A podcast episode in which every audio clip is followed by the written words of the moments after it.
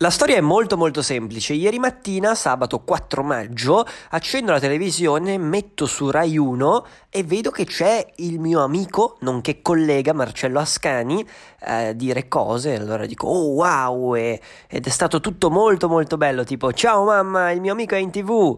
E quindi oggi parleremo un po' di tutto ciò. Jacopo D'Alesio presenta Parliamo di cose con Yakidale.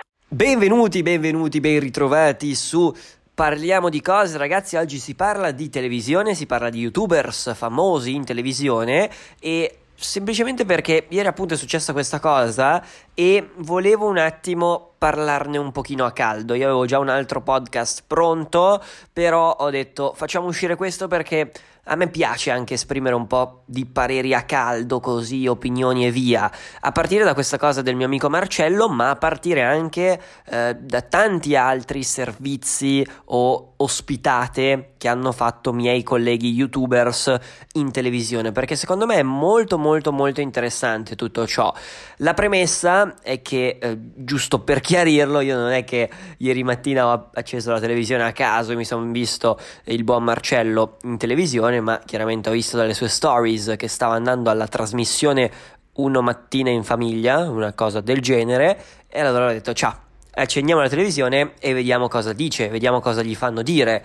E morale della favola l'hanno, l'hanno fatto parlare tipo... Eh, 5 minuti, neanche, no, avrà parlato, si, si, è presentato un attimo, gli hanno fatto una domanda, ha risposto a una domanda, poi hanno fatto parlare un professore, poi hanno fatto parlare un blogger, che non ho idea di chi sia, ma sono abbastanza ignorante dal punto di vista dei blogger, e, e poi basta. Lui poi mi ha detto che in realtà gli avrebbero dovuto fare un paio di altre domande, ma per i tempi l'hanno tagliato, ma ha detto che fanno tendenzialmente sempre così.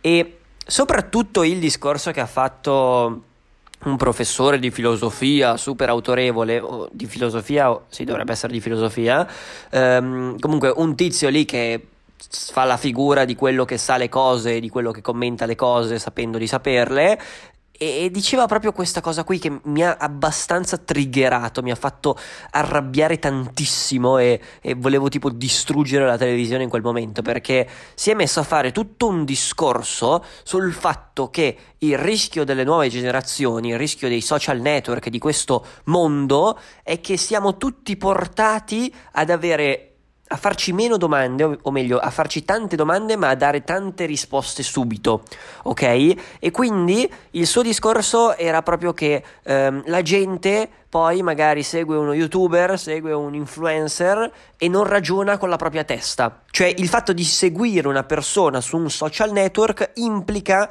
il fatto che si è totalmente influenzati, totalmente condizionati, che non è sbagliata questa cosa assolutamente, però lui la, la muoveva come critica a questo magico mondo online quando è la stessa identica cosa che fa la televisione. Ok? E questa è la cosa che mi ha fatto ridere, che mi ha fatto arrabbiare dal profondo del cuore.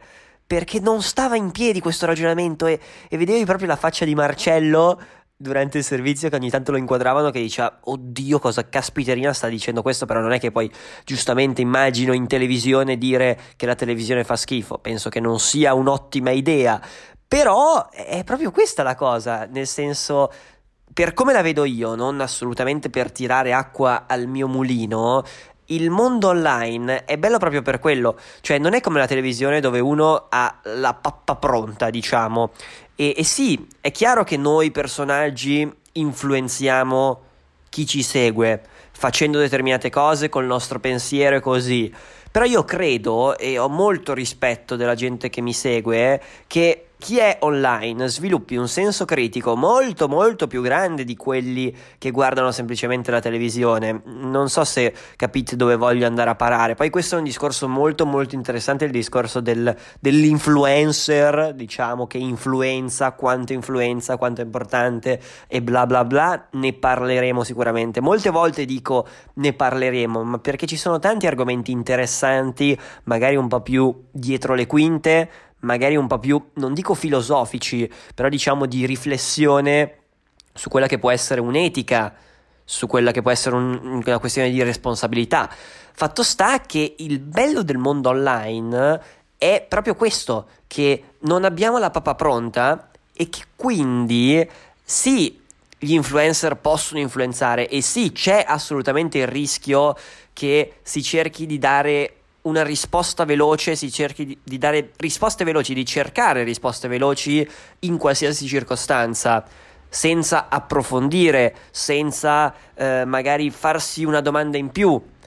Però questa è un'arma a doppio taglio, cioè se sfruttata dal punto di vista giusto, invece, il fatto di dare risposta a domande può portarci ad avere tante altre domande. E quindi sì, sono d'accordissimo con il discorso che ha fatto questo super professore alla televisione, però non puoi farlo solamente contro il mondo online. E soprattutto il mondo online da questo punto di vista a parer mio è messo molto molto molto meglio rispetto che alla televisione. Perché se il mondo online ti porta magari ad avere risposte a domande veloci la televisione ti porta a non farti nemmeno delle domande. Io non voglio star qui adesso ad affrontare il discorso è il web meglio della televisione perché è una cosa che io do per scontato. Eh, in realtà la televisione io non è che la odi.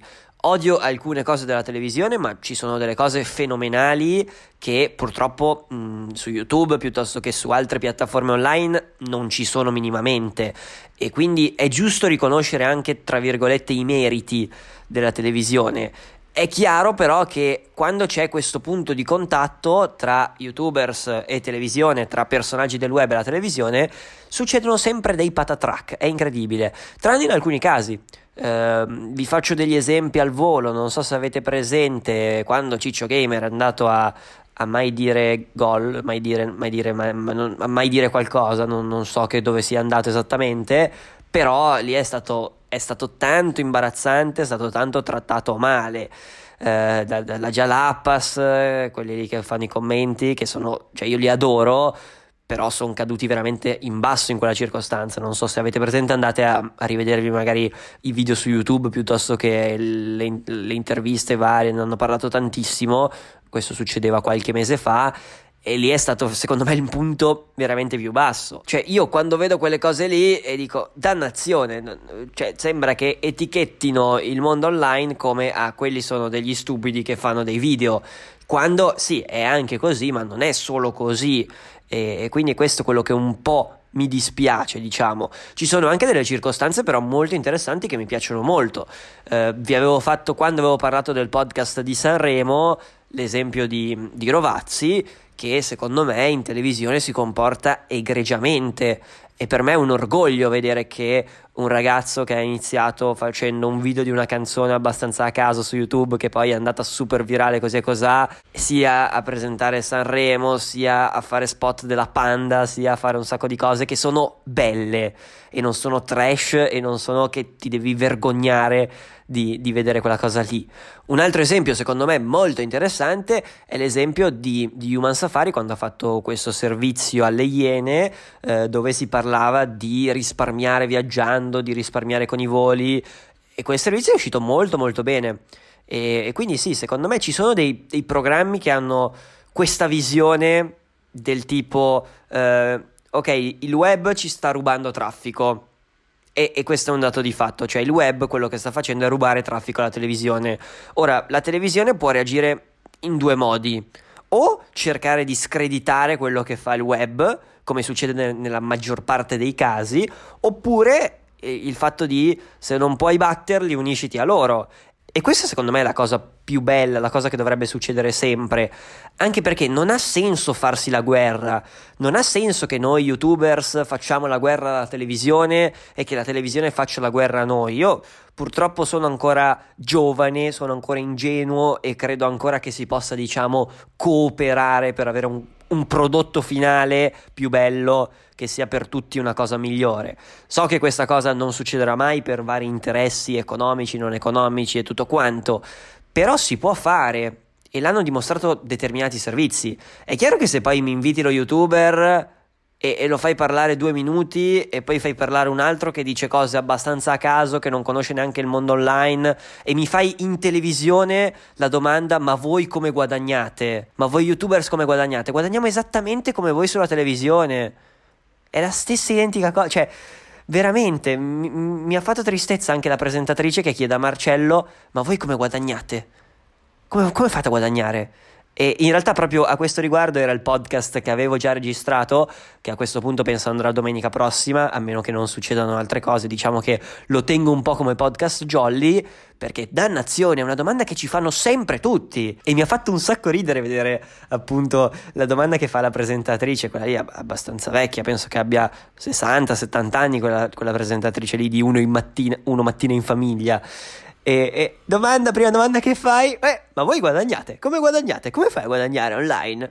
Ci sono le pubblicità, non è che ci vuole una laurea a, a, a, a, dirlo. E quindi niente, la morale della favola qual è? Niente, è inutile farsi la guerra, secondo me. Eh, non bisogna cercare di screditare il mondo online piuttosto che di screditare la televisione. Vince chi ha il prodotto migliore e chi ha chi lo vuole vedere. Io sono molto di questa filosofia. Se la televisione offre ancora una cosa che piace a molti, sono liberissimi di guardarla. Se molti altri invece vogliono vedere qualcosa online, ci sta. Eh, il discorso è che la televisione ha determinati budget che nel mondo online non ci sono ancora. E quindi bisogna anche capire questa cosa qui. Cioè, quando arriveranno budget di gente che deciderà di investire seriamente nel mondo online, allora sì che saremo veramente alla pari e allora sì che voglio vedere cosa succederà. Però è una cosa a cui sono arrivato proprio ieri che ci ho ragionato. Io sono sempre stato dell'idea, ok, dobbiamo distruggere la televisione a tutti i costi. Sì, sono ancora di quest'idea, ma il discorso è che ci sono due modi. L'esempio che si fa sempre del, di costruire il grattacielo più alto della città. Se vuoi costruire il grattacielo più alto della città, o ne costruisci uno medio-alto e butti giù tutti gli altri grattacieli, oppure ti ingegni e costruisci un grattacielo davvero alto. E, e, quindi non so se questa è la morale, però questa è l'idea. E io non so se finirò mai in televisione, però se finirò in televisione spero che sarà per fare qualcosa di figo che mi rappresenti e che non sia un'ospitata così giusto per o un servizio dove mi prendono in giro.